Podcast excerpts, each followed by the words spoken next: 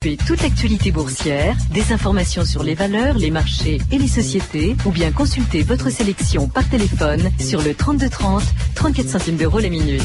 3230, France Inter au bout du fil. On termine avec l'arrivée du Quintet à Saint-Cloud. Pour gagner, il fallait jouer le 9, le 5, le 8, le 10 et le 17.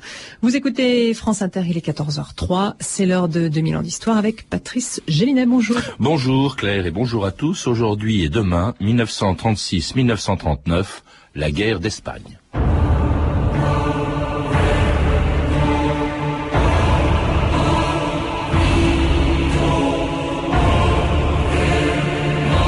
Guerre civile, même la victoire est une défaite. Lucain, premier siècle après Jésus-Christ.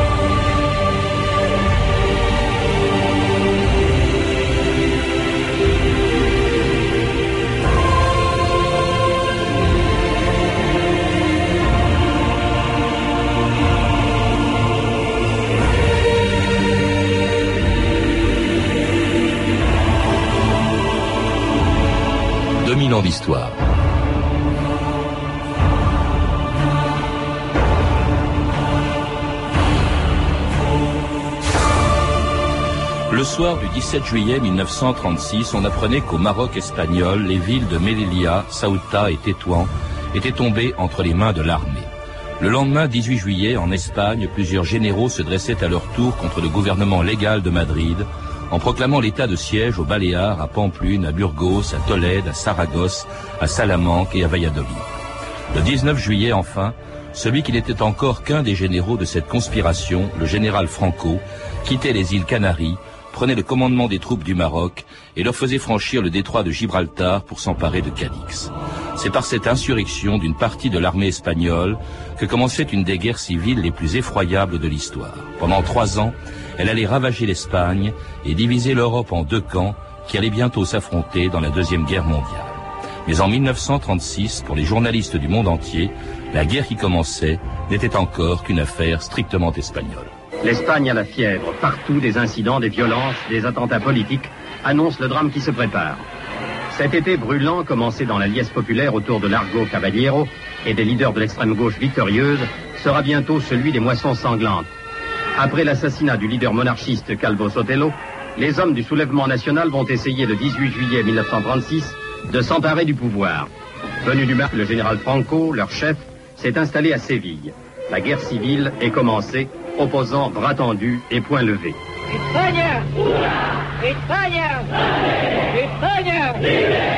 Arriba España!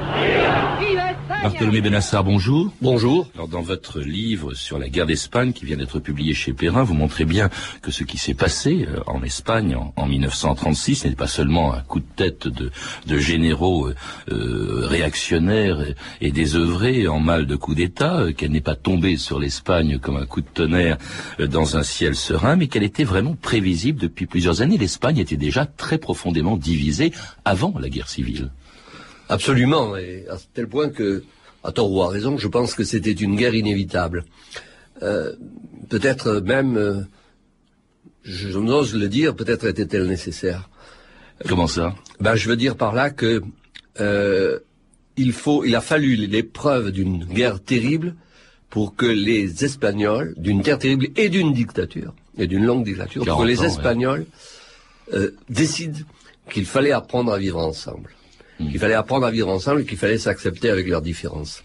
Parce que les différences, c'était d'abord sur le plan économique. Ce sont deux Espagnes qui s'affrontent. D'un côté, euh, une Espagne rurale, euh, paysanne, traditionnaliste, très catholique, qu'on va retrouver derrière Franco, et de l'autre, une Espagne qui s'industrialise, une Espagne urbaine, une Espagne ouvrière et révolutionnaire. Et ça, c'est très très visible en, en vous lisant avant le déclenchement de la guerre. Oui, euh, en schématisant, c'est à peu près cela, étant bien entendu que dans l'Espagne rurale, il y a des masses misérables euh, qui ont un besoin absolument urgent euh, que leur sort soit modifié ou commence à se modifier. Et c'est un des problèmes probablement le plus important dont a hérité la République, un problème extrêmement difficile à résoudre qui était le problème de millions d'hommes et de femmes qui vivaient dans un état misérable en Andalousie, en Estrémadure, en Nouvelle-Castille. Et euh, pour que la République réussisse, il fallait qu'elle réussisse au moins à résoudre en partie ce problème, ou en tout cas a donné l'impression qu'elle était en train de le résoudre. Il faut rappeler, vous parlez de République, il faut rappeler Bartholomew Benassar que c'est une expérience récente. Elle est très fragile parce que elle ne date que de 1931, de l'abdication du roi Alphonse XIII. Absolument. Et enfin, du départ, parce qu'il a pas, il a refusé d'abdiquer, il voulait pas renoncer non, au trône. c'est vrai, il, il, a, il a quitté l'Espagne sans, euh, sans abdiquer, de manière à aménager l'avenir en quelque sorte. Mais le problème est en effet que l'Espagne manque totalement de ce qu'on pourrait appeler une expérience démocratique, parce que l'alternance au pouvoir des, divers partis au XIXe siècle s'est fait sous le sous les apparences, enfin pas sous les apparences, mais c'est sous les espèces du classicisme, c'est-à-dire un type un type de de clientélisme qui faisait qu'en fait, il y avait une différence tout à fait considérable entre ce que l'on appelle le pays réel et le pays légal. Alors deux Espagnes aussi sur le plan euh, politique, avec d'abord parlons d'une gauche qui elle-même est très divisée et, très euh, très enfin comment dirais-je, euh, très très violente même dans certains cas. Par exemple avec une présence très importante du mouvement anarchiste, très puissant grâce au, au, au grand syndicat anarcho-syndicaliste qui était la, la CNT, la Confédération nationale du travail. Il y avait les trotskistes du Poum, euh, ça, tout ça à l'extrême gauche, avec un parti communiste qui, lui, au début de la, guerre, de la guerre, enfin, au début des années 30, n'était pas très fort, d'ailleurs, Bartholomew Benassar. C'est tout à fait vrai, n'est-ce pas, de, sorte que, par exemple, il n'est pas, euh, il n'est pas correct de parler, si vous voulez, de menaces de complot communiste. Cela dit, euh, il est certain que la gauche espagnole est beaucoup plus divisée, ou plus, est beaucoup plus éclatée, si vous voulez, que les autres gauches européennes, et vous venez de dire, et c'est capital, qu'il y a en particulier un mouvement anarchiste d'une très grande puissance, qu'on ne trouve pas et qui est en particulier très puissante dans deux régions, la Catalogne, et là il est surtout dans le, milieu ouvrier, et en Andalousie où il est dans le milieu paysan. Mais il faudrait ajouter que, par exemple, une région comme l'Aragon a également un mouvement anarchiste extrêmement fort. Mais même le Parti socialiste espagnol, le PSOE, euh, est, est lui-même traversé par des courants révolutionnaires, notamment Largo Caballero, euh, qui sera le, le, le, chef du gouvernement au moment où se déclenche, va se déclencher au début de la guerre d'Espagne. Euh, il est très révolutionnaire, beaucoup plus que son homologue français. Tout à fait. Alors Largo Caballero, c'est un paradoxe que l'on a baptisé de Lénine espagnol, et c'est cependant, c'est cependant ce sont cependant les conseillers soviétiques qui le feront écarter du pouvoir.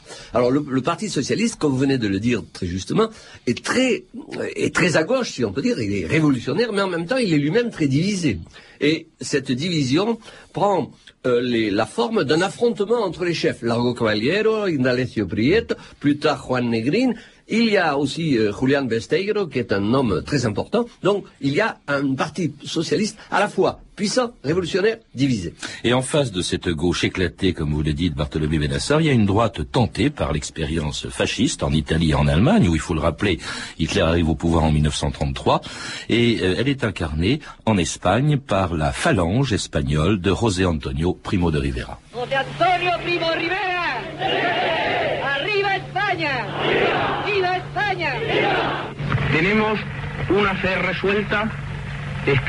nous croyons avec foi, fermement, que toutes les sources essentielles de l'Espagne sont encore vives.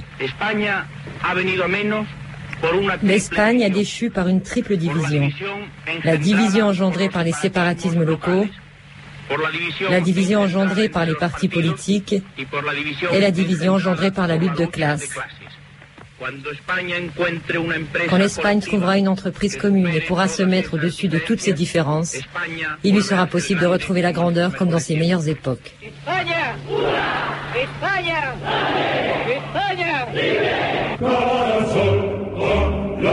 Vous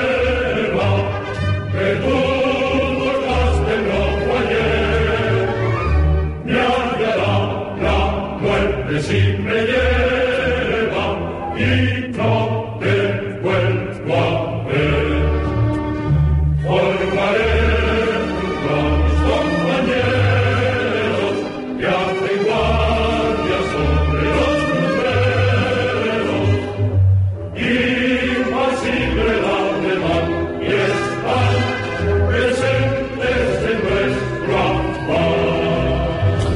sur France Inter de Milan d'Histoire aujourd'hui, la guerre d'Espagne et cette chanson, Car el Sol, l'hymne de la phalange espagnole de José Antonio Primo de Rivera, la phalange qui deviendra plus tard le parti de Franco après la mort de Primo de Rivera qui, qui est fusillé dès le début de la guerre euh, civile. Est-ce qu'on peut parler avec la phalange d'un parti fasciste, Bartolomé Velassa Au moins très proche du fascisme. Euh, c'est créé, la phalange est créée en 1933 elle est incontestablement, par son programme, très proche du fascisme, sans se confondre totalement avec lui. Mais elle ne constitue pas la totalité du, mouvement qui se, qui se déclenche le 18 juillet. Elle représente l'aile fasciste de ce mouvement, qui, par ailleurs, est également, euh, a également une composante monarchiste non négligeable, et une composante monarchiste elle-même coupée en deux, parce qu'il ne faudrait pas négliger l'influence du carlisme. Et ce carlisme est en quelque sorte un petit peu l'antidote de la phalange dans la mesure où lui, il veut au contraire une décentralisation. Le, carlisme est par euh, naissance, si je puis dire, tout à fait décentralisé. Euh, et il, est contre, contre l'État, en quelque sorte. En ce sens, c'est très curieux, il se rapproche un petit peu sous une forme tout à fait différente de l'anarchisme. Alors à côté de, des monarchistes, à côté de la phalange, il y a aussi une droite traditionnelle, euh, conservatrice, euh, la CEDA, la Confédération espagnole des droites autonomes de Gil Robles, euh, qui est grand vainqueur d'ailleurs aux élections de 1933, je crois. il faut rappeler qu'en 31, au moment où la République est proclamée, c'est la gauche qui remporte les élections. Deux ans plus tard, en 33, c'est c'est la droite, mais le président de la République, Azania, refuse de faire appel à, de faire appel à Ril Robles, c'est-à-dire au chef du CEDA, le plus important parti de droite en Espagne à l'époque. Oui. Alors euh, ça aussi, ça peut expliquer les, frustrations de euh, cette droite. On voit sans doute, sans aucun doute, on voit que si vous voulez, il manque à l'Espagne de cette époque euh, une l'habitude de respecter en quelque sorte la logique parlementaire d'une part et le verdict des urnes d'autre part. Il faut dire aussi que euh, la, victoire des droites s'explique en partie par le fait que si la gauche avait réalisé de très remarquables euh, avancées dans le domaine de l'éducation en particulier, avec la création d'un véritable enseignement primaire, et même dans le domaine de la législation ouvrière, elle avait raté, si je puis dire, la réforme agraire ou le début de la réforme agraire. Et l'une des causes de la défaite de la gauche aux élections de novembre 33, c'est euh, la fameuse affaire de Casas Viejas qui s'est produite en Andalousie, où c'est la République de gauche qui a matraqué en quelque sorte des, euh, paysans anarchistes. Et cela explique que aux élections de l'an 33, les anarchistes se sont abstenus. Alors c'est la victoire de la droite en 33. La gauche n'accepte pas, l'extrême gauche en tout cas n'accepte pas sa défaite. Elle multiplie euh, les manifestations, les révoltes, les tentatives de sécession en Catalogne. Il y a un soulèvement général euh, dans les Asturies et qui va être écrasé par l'armée. L'armée, on n'en a pas parlé, elle va peser dès lors d'un poids considérable, car celui qui va écraser la révolte des Asturies en 34, c'est le général Franco. C'est ça. C'est absolument cela. À ce moment-là, il y a quand même au ministère de la Guerre un des représentants de la droite, et ils vont confier au général Franco la répression du soulèvement des Asturies. Ils s'entraînent en quelque sorte. Euh, c'est presque cela, n'est-ce pas?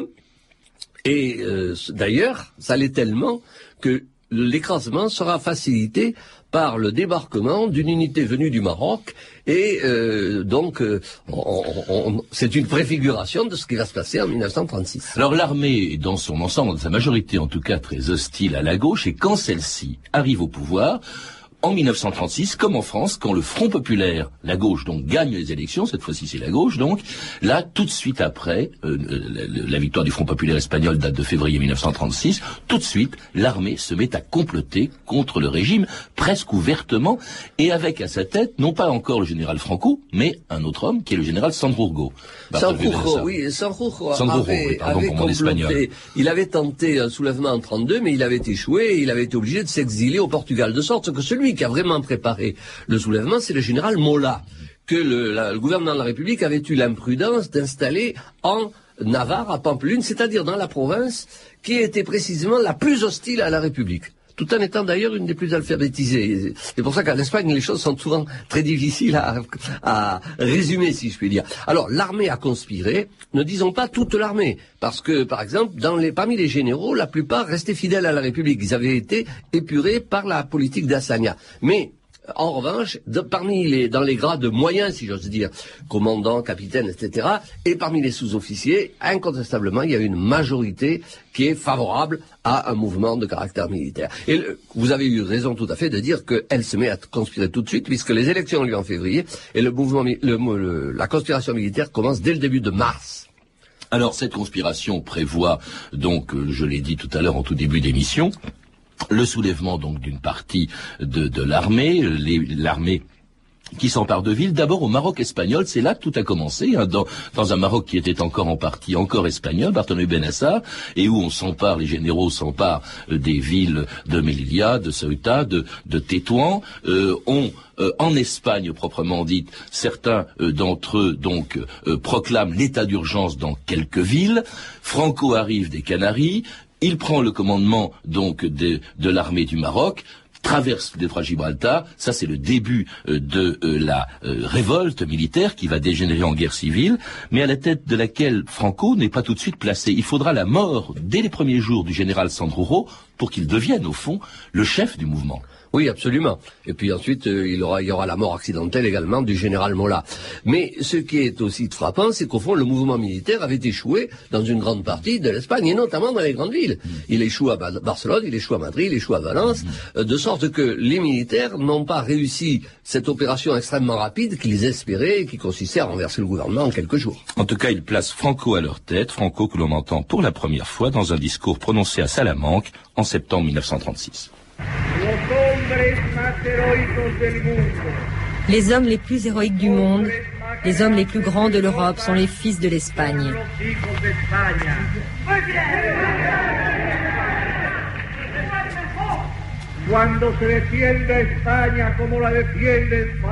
Quand on défend l'Espagne comme la défendent les phalangistes, les requêtes et les soldats, c'est qu'il existe une race, c'est qu'il existe un peuple. Nous devons parcourir jusqu'au bout un chemin qui conduit vers de hauts destins et porter le fardeau avec tous les Espagnols de l'empire légendaire et traditionnel, forgé par la jeunesse. La nôtre en fait la promesse avec son sang généreux sur les champs de l'Espagne. Elle éclate dans le cœur de tous les Espagnols qui crient Arriba Espagne.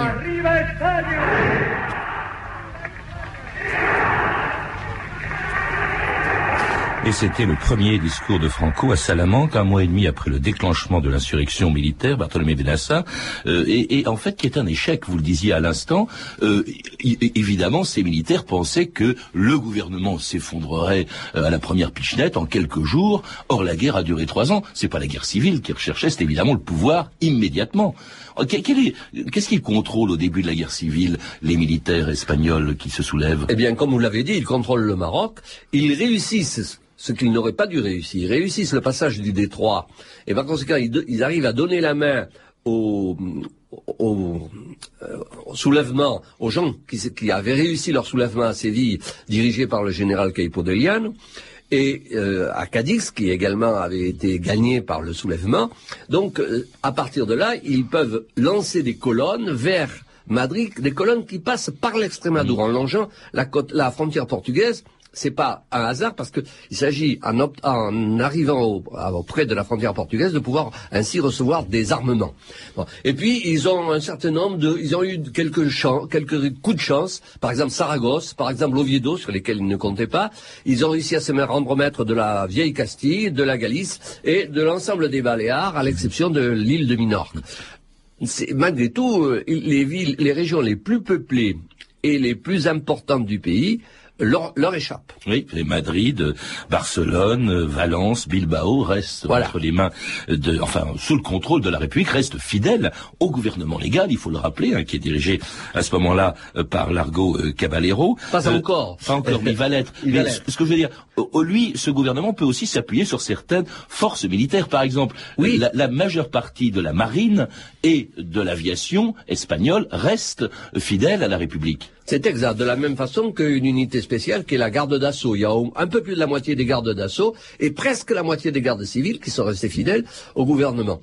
Euh, et d'autre part, bien entendu, il y a eu le, soulèvement euh, spontané de quantité de gens qui ont formé ce qu'on a appelé les milices ces milices qui ont réussi à s'armer, quelquefois en saisissant les armes, comme ça a été le cas à Barcelone, quelquefois en obtenant qu'on les leur distribue. Donc il se, trouve, il se constitue une sorte d'armée spontanée qui va, dans une certaine mesure, faire échec très vite à la force armée euh, qui a suivi l'appel du soulèvement. Et c'est ainsi que l'Espagne se coupe en deux et s'engage dans une guerre civile extraordinairement violente sous les yeux de tous les journalistes du monde. À Tolède, les cadets de l'armée sont assiégés dans l'Alcazar par les troupes républicaines. À Barcelone comme à Madrid, demeuré aux mains des républicains, le peuple a pris les armes. Dans l'Espagne à feu et à sang, les correspondants de guerre sont déjà là. Envoyé de pâté journal, René Bru est à Séville. René Bru se rend à Badajoz, point de jonction des franquistes du Nord et du Sud. C'est là que clandestinement il va filmer des images terrifiantes dignes de Goya. Inexpiables, les atrocités vont exister dans les deux camps. Ici, avant de se replier, les républicains ont fusillé les otages. À Barcelone, l'explosion de haine anti-religieuse a conduit des forcenés à exhumer et à profaner les corps des carmélites devant une foule en délire.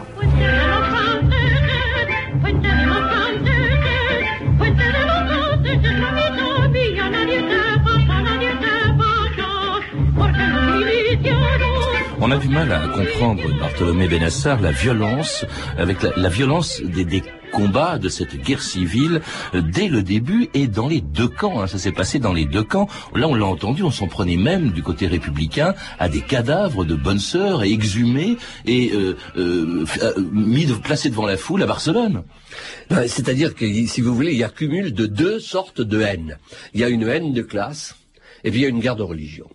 Une croisade, en quelque Une guerre de classe et une guerre de religion. Oui, une croisade, c'est une façon de parler parce que, euh, au départ, les, les, gens qui se sont soulevés n'auraient jamais osé parler de croisade, c'était les morts, euh, beaucoup d'officiers même soulevés, il y en avait qui étaient francs-maçons.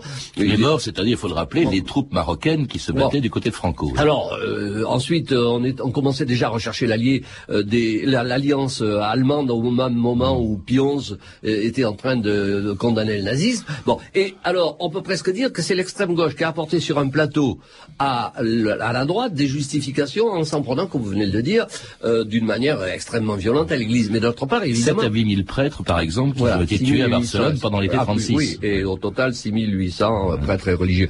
Euh, évidemment, il faut se demander pourquoi. Euh, et euh, beaucoup d'auteurs ont, ont, considéré qu'en quelque sorte, si vous voulez, il y avait, euh, il y avait une sorte de frustration de la population qui estimait que l'Église avait trahi en quelque sorte en s'alliant aux puissants et que par conséquent, il fallait la, la, rayer de la carte. Mmh. Et c'est ce qu'on verra dans les collectivisations anarchistes où les, les, lieux de culte disparaîtront. Alors dans le camp nationaliste aussi, les violences sont considérables. Et là, parce qu'on pouvait éventuellement dire qu'au fond, les violences dans le camp républicain était dû à l'indiscipline des milices, au fait qu'elles n'obéissent pas au gouvernement central, d'ailleurs qui condamnait ces violences, le gouvernement euh, de, de l'Ergo Caballero. En revanche, du côté de Franco, là, on, massacre systématiquement, et c'est pas une bavure, il s'agit de terroriser euh, la, la, population. Euh, le général Mola que vous citiez disait l'action doit revertir une violence extrême, il est nécessaire de propager un climat de terreur, toute personne ouvrant, œuvrant ouvertement ou secrètement à la défense du Front populaire doit être fusillé. Donc il n'y avait pas de quartier quand, les nationalistes arrivaient. C'est tout à fait vrai. Mola a érigé la terreur en système et il a trouvé euh, euh, des appuis considérables. Par exemple, justement, on en parlait tout à l'heure dans le Sud, où Caipo de Liane, en utilisant la radio notamment, a lancé ce qu'il faut bien appeler de véritables appels au meurtre.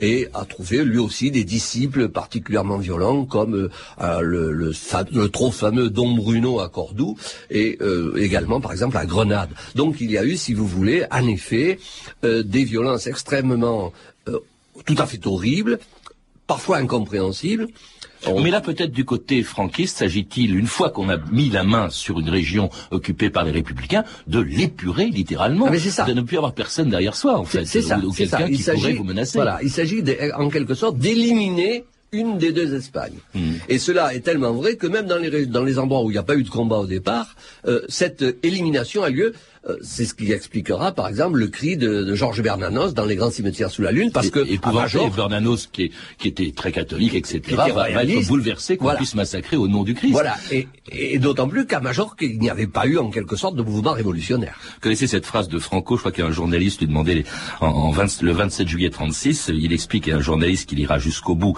quel que soit le prix à payer. Et euh, quand le journaliste lui demande, même s'il vous faut tuer la moitié de l'Espagne, demande le journaliste, et Franco répond, j'ai dit qu'il, quel que soit le prix à payer. C'est dire effectivement le, systématisme de la violence, mais vraiment dans, des deux côtés dès le début, avec un Franco d'ailleurs qui met en place tout de suite un, régime qui préfigure celui qui sera celui de l'Espagne pendant 40 ans, qui est un régime totalitaire dans toutes les régions qu'il contrôle, Barthélémy Benassar. Oui, absolument. D'ailleurs, c'est très simple. Le pouvoir civil est en général éliminé aux dépens du pouvoir militaire, c'est-à-dire que les gouverneurs civils sont remplacés par des gouverneurs militaires dans à peu près toutes les, dans à peu près toutes les provinces qui sont contrôlées par le franquisme, et que d'autre part, on procède également à une épuration. Épuration, par exemple, des instituteurs, euh, épuration des fonctionnaires.